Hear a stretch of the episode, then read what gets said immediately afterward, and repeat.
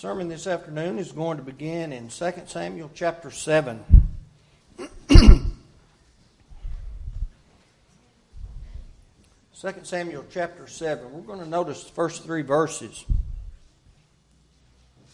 And it came to pass when the king sat in his house, and the Lord had given him rest round about from all his enemies, that the king said unto Nathan the prophet, See now, I dwell in, in a house of cedar, but the ark of God dwelleth within curtains. And Nathan said to the king, Go, do all that is in thine heart, for the Lord is with thee. We're going to notice the whole of the chapter, but we're going to start off with those three verses. Throughout the Bible, there are several examples of God saying no. We see it from the very beginning throughout the Bible as a whole. And as a reader, it is sad to stand on the mountain of Nebo on the top of Pisgah with Moses as the great lawgiver pleads with God to allow him entrance into the land of promise. Deuteronomy 3 23 through 27. Not only did God say no to Moses, he told him, Don't ever mention it to me again. We travel into the future from the top of Pisgah into the time of the new church. We learn about the history of the first Christians. We see the growing pains associated with a new membership, a different religion, and different expectations. We learn about great sacrifices of the Apostle Paul as he worked throughout Asia Minor and spreading the gospel and establishing congregations of new Christians. And one thing we also remember about this great man, the Apostle, is he had a request of the Lord Jesus. He asked him something. He told those in Corinth, he said that he had a thorn in the flesh. 2 Corinthians 12, verse 7, he called it a messenger of Satan. And he also told his readers that he pleaded with the Lord three times to remove that from him. Now, when we consider Moses, we say, well, he directly disobeyed God and as a result of that, he wasn't allowed to enter into the promised land, and that was his punishment. But what about Paul? Why was it that, that Jesus would not remove this thorn in the flesh from such a great man? And of course, Paul said the purpose of the affliction was to buffet him and, and prevent him from being exalted above measure, and perhaps Perhaps Paul had a tendency toward pride. I don't know. Maybe that kept him where he needed to be. But I don't believe the only reason for the recording of, of those events is to simply provide for the reader the punishment that Moses had coming, I guess, or simply as an answer for why Paul didn't have his thorn in the flesh, whatever that may have been uh, removed. I believe one reason those details have been provided for us is to demonstrate the reaction and the action of those who were told no. No is a small word, but it's a big answer to a question. The title of the sermon this afternoon is The Right Answer Might Be No. That's not what usually we want to hear. We don't like the word no most of the time, but, but notice that Moses didn't rail against God, did he? He didn't rail against God about some kind of an unfair treatment, and Paul didn't stop being the world's greatest missionary because he heard the word no. Now, that's very uncommon in our world today, right? People today, especially when we when we look out to the younger generation, and I'm not trying to be ugly toward the younger generation, but we've raised a bunch of people in the younger generation. I'm not particularly talking about some of our, our uh, younger generation, but we look out across the world and we watch the news and we see what's going on in the world. Do they like hearing the word no? They're burning cities down all around us, aren't they? Because they don't like the word no. We have reared a bunch of sorry, lazy, godless people in the world around us because they don't want to hear the word no. And it's everybody else's fault but their own. Moses didn't rail against God, he didn't blame God. Paul didn't blame Jesus. He didn't stop doing what he knew he needed to do. I believe there's some very needed lessons within these two accounts. And there's another account where we find some, some very interesting reactions and actions by a child of God after having been told no. Now, our passage describes for us what is possibly the greatest years in the life of King David. God has provided for him rest from his enemies around him. He's not having to be on the battlefield. He's not fighting and he's not running for his life. He's not doing all those things that, that he's already had to do. He's resting. He has all things provided for him. He's just kind of being able to look out over all the things God has given to him. He's rest from his difficulties. And those must have been some of the greatest times in his life, and he's being able to reflect on those things God's given to him and, and the wonderful things that he's able to enjoy at that time. And as he considered these blessings, a dream was born, and David wanted to give back to God as a show of appreciation for all these many things that God had provided for him. Isn't that a wonderful sentiment? And he wanted to give God's presence a permanent dwelling place. I think that's a very honorable idea on the part of David. And since the time the tabernacle was constructed by Moses, God's presence had dwelt in the Holy of Holies. He dwelt in a tent that was movable. They took it down, they carried it wherever they were going to set it up, and when you read in the rest of the chapter, David said he dwelled in curtains. Well, that's what separated the holiest of holies from the rest of the place. It was a curtain. And David, in his appreciation for what God had done, had wanted to provide for him what he considered a proper dwelling place. Because of the Almighty of heaven, he deserved something that was great and grand in the eyes of David. But there was an issue that David really never considered. First, God doesn't need humanity to provide anything for him, does he? No, he doesn't need anything from us. And in his address to the Areopagus, the Greek council, Paul told those men, Acts 17, verse 24, he said, God who made the world and everything in it. That's a big statement. Since he is Lord of heaven and earth, does not dwell in temples made with the hands of men. Can we make a temple large enough for God? He made the earth. He fills up the whole earth, doesn't he? He went on to say this in verse 25 Nor is he worshipped with men's hands as though he needs anything, since he gives to all life, breath, and all things. Now, I think we can appreciate what David thought. God doesn't need anything from us. That was the first thing that David did not properly consider. Now, here's another reason for God not allowing David to build the temple.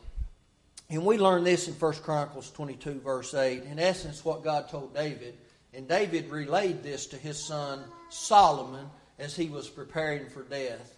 In essence, what David said was God told him he'd shed a lot of blood in his sight. David was a man of war. And when we look through the history of Solomon, Solomon didn't fight wars. Solomon was a man of peace, wasn't he? God gave Solomon rest from his enemies. He didn't have to fight wars. God saw to it. That's why Solomon was able to build the temple. David shed a lot of blood. He was a man of war. He'd killed a lot of folks. And he started as a youth, didn't he? We can go all the way back to when he took care of Goliath as a young boy. And he wasn't afraid, he was very courageous, and he had stepped to the front of the line and he would take care of business when it came to fighting for God. But those are not the primary lessons on which we want to focus this afternoon. We want to study the reaction and the action of David when God said no. And let's start with David's desire. That's our first point. David's desire was good.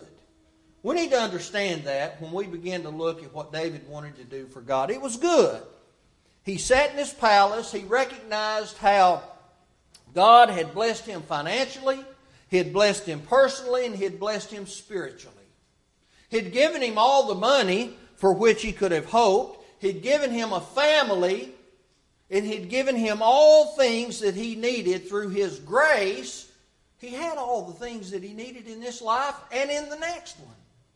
And so he wanted to show his appreciation and he wanted to give God something. That's good. All people ought to have that sentiment toward God. So it was a good desire. But we have to understand, even though God told David no, God still appreciated the intent behind David's desire.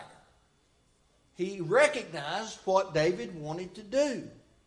Solomon remembered this, 2 Chronicles 6, beginning with verse 7.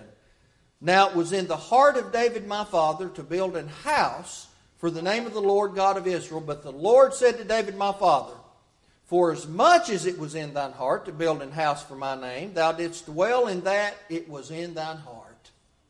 Notwithstanding, thou shalt not build the house, but thy son, which shall come forth out of thy loins, he shall build the house for my name. You see, David viewed things in the way that most people view them. He saw them within the realm of the physical. Right? That's just how people look at things. That's how we understand things in the physical. But God has trained us and wants to train us to see things in the spiritual. We talked about that in Bible class this morning. That was one of the greatest challenges that Jesus faced as he trained and taught and lived among people. He told Nicodemus, You have to be born again. Well, what did Nicodemus say? Well, how can a man enter into his mother's womb when he's old? Well, he sat at the well with the woman, he said, There's a spring that's going to come up, and it will give you water, eternal water, that you will never thirst again. She said, Give me that water. That way I don't have to come back to this well and ever draw again. Then you're missing the point, right? Let's think on a spiritual plane. That's what the whole idea is. See, it wasn't wrong for David to have these desires, but they were just misguided, and so he needed to be trained a little better. You see, he had good desires, and they were godly. They were godly because they put God first. He just needed to understand a few things. He wanted to glorify the God of heaven. He didn't have an ulterior motive. It was all about God. He wanted God to be exalted above all other names. That's why he was a man after God's own heart. And he wanted God to receive the glory that was due to him. At no time did David ever ask God for anything other than to do something for him in this context. He didn't say, I want to build you a temple and I want this in return. He simply wanted to do something for God simply because it was God and he wanted to show his appreciation. Now think about that. He's looking at this tabernacle out here. It had been in existence for, I didn't do the math, I should have, hundreds of years.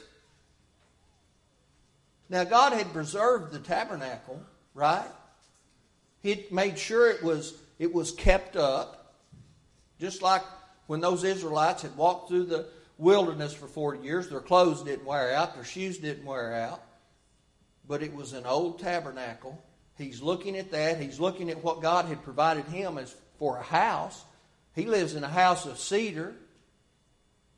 And then you got this tent. It hurt him. He wanted God to have something that was glorious. That's a godly desire, right? That's a wonderful lesson. We ought to have the same desire to give God what He deserves. God deserves that, doesn't He? But we have to offer the correct things, right? That's a lesson. David had in mind the physical because that's what he understood. We have to change the way we look at things. God provides for us the things we cannot provide for ourselves. Okay? He's not asking us to give him things that he doesn't want. Did God ask David for a, for a temple? He didn't ask David for that. That's not what he wanted from David. God provides us the things that we cannot provide for ourselves. He gives us general providence. We have the seasons, we have the, the rain, we're able to grow crops. He gives us the opportunity to work, but does He do the work for us? No, He doesn't do the work for us. We look through the, uh, we're studying the miracles on Sunday morning. We're going to get to the part where, where Lazarus comes forth out of the grave. Who rolled the rock away? Jesus didn't roll the rock away. Why not? Because someone there could do that. Could they raise Lazarus from the grave? Not at all. But they could move the rock. They could do that, right? And so God does for us what we can't do. And so in return, we give God what He asks for us to give Him, right? And the same is true in the spiritual realm. It's not possible for us to save ourselves. God will save us. When we come to worship, we have to give God what He asks for. You know there are people throughout the world trying to worship God? And they are worshiping Him. But there are two kinds of worship there's true worship and there's vain worship. It's all worship. But just because someone calls it worship doesn't mean it's true worship. Right? We have to worship God in spirit and in truth. And that happens every single day throughout the world. God's not asking for that. We worship Him in spirit and in truth, right? We have to understand that. We often sing a song that says, uh, talks about Christ paying a debt for us we cannot pay. He'll do for us what we can't do, and in return, we give God what He asks for. But we have to give Him what He asks for. It isn't enough to have the right action toward God, it's just as important to have the right reaction when He says no. That's important. That's important. We've seen it the other way, haven't we, as we look throughout the history. David's desire was met with denial. That's our second point. What could David have done? Initially, though, what did Nathan say? Go do what your heart's desire. Go build the temple. When we read the, the, the balance of this chapter 7 of 2 Samuel, what we learn is neither David nor Nathan consulted with God. That is a prime example of what goes on in the religious realm today. You have people doing all sorts of thing and things, and no one is consulting with God. We have to ask God. And how do we ask God today? We have to go to the Bible. We have to go to the Word. God's told us everything we need to know. Peter said that. He has provided us with all things that pertain unto life and godliness. Right? We have to go look at it. He's given that to us. That's another lesson we have to take to heart. Just because we believe something is correct, Nathan thought it was correct. He was a prophet, a faithful prophet. David thought it was correct. He was a man after God's own heart. They made a mistake, both of them. God had to correct Nathan. Nathan, in turn, had to go talk to David. What was the reaction? Well, God wasn't harsh with David. We have to understand that. Why wasn't he? He understood David's heart, but that doesn't mean he didn't correct David. David wasn't trying to be malicious, right? He had a good and godly desire, but he, God denied his desire. Instead of David giving God something, what happened? God continued to provide for David, didn't he? He continued to give him some things. Notice what he told him. He reminded him of the grace that he had received by removing him from leading sheep. He took him as a young boy. And now remember, let's go back in history. Who thought David was anything special? No one around thought David was special. You remember when Samuel went to uh, David's father's home? He looked at all these sons and he says, is this, is this all you got? He said, Well, you know, I've got this one boy out here in the, in the field. Well, bring him in here. Well, he's just a boy. bring him in here. And God said, This is the one. God doesn't look on the outward appearance. See, there you go again, right? People look on the physical. God looks at the inward man. This is the one. He anointed him. God took him out of the sheepfold. He said, You are going to lead a nation. He took a boy that no one said was special, he made him very special. It wasn't long after that that he killed the giant Goliath. It wasn't long after that that he married the king's daughter. It wasn't long after that that they were singing a song. Saul's killed his hundreds, David's killed his tens of thousands. And then it was on after that, wasn't it? David began to have some trouble. But God turned him into someone who was very special. God continues to do that today.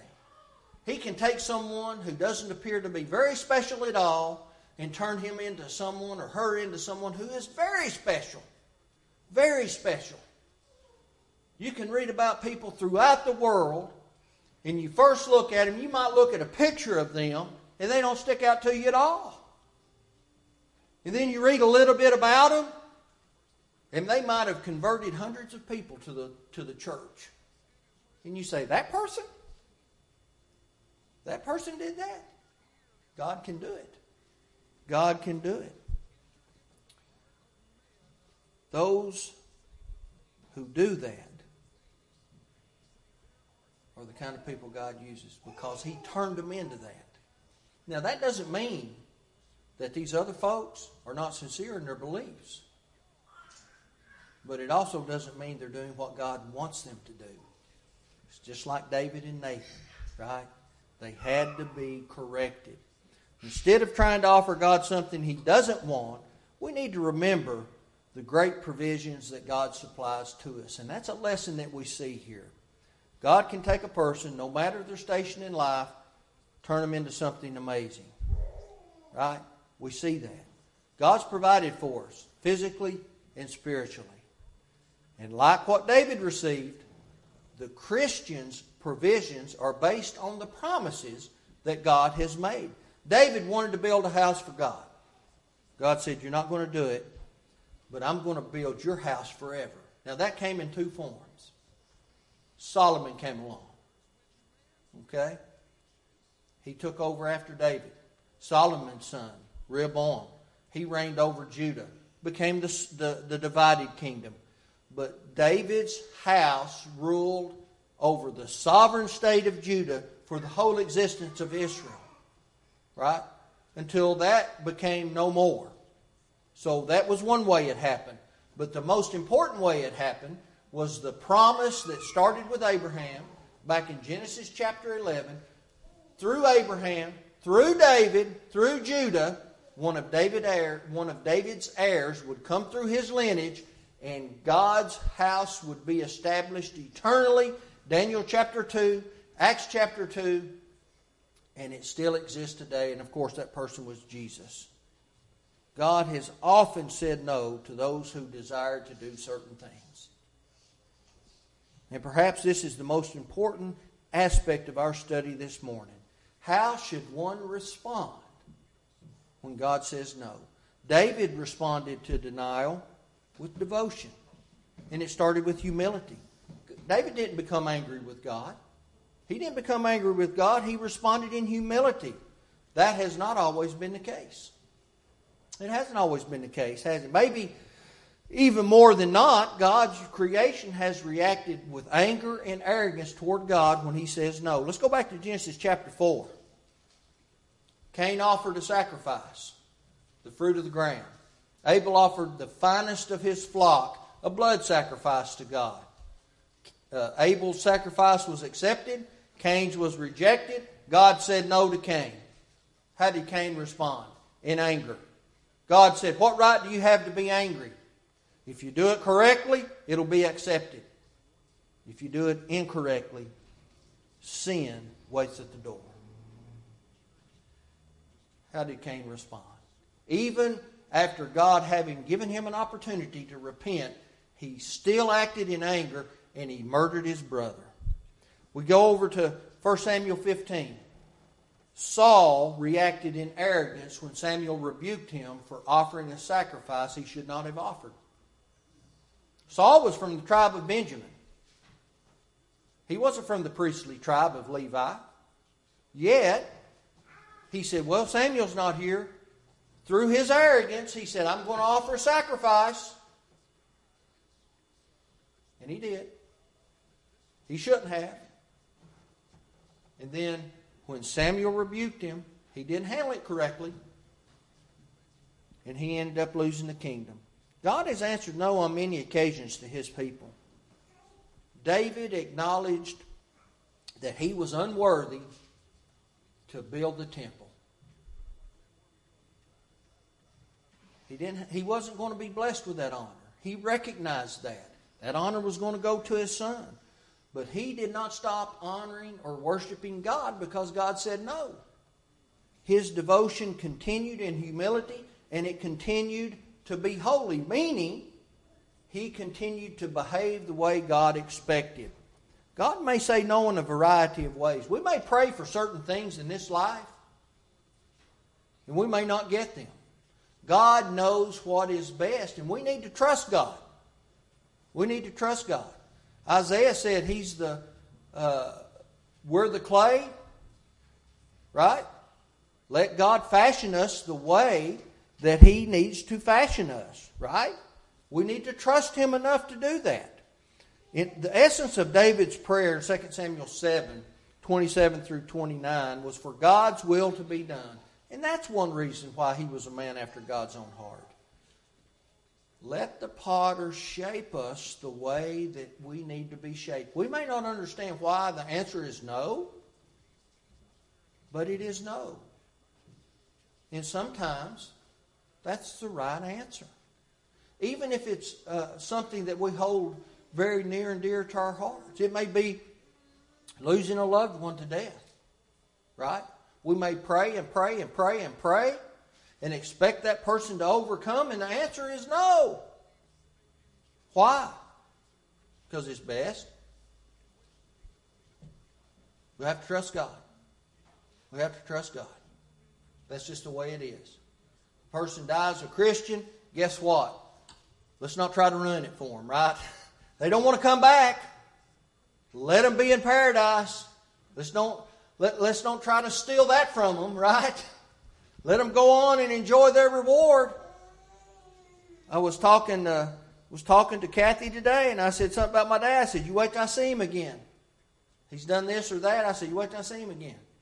He's in trouble, right?" God is the potter, we're the clay.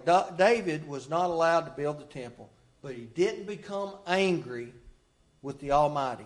He continued to demonstrate devotion in fact, David made all the preparation for Solomon to build the temple. He didn't take himself out of the work. He did all that he was allowed to do. He gathered up the materials. All Solomon had to do was carry on from there. He didn't have to worry about gathering materials.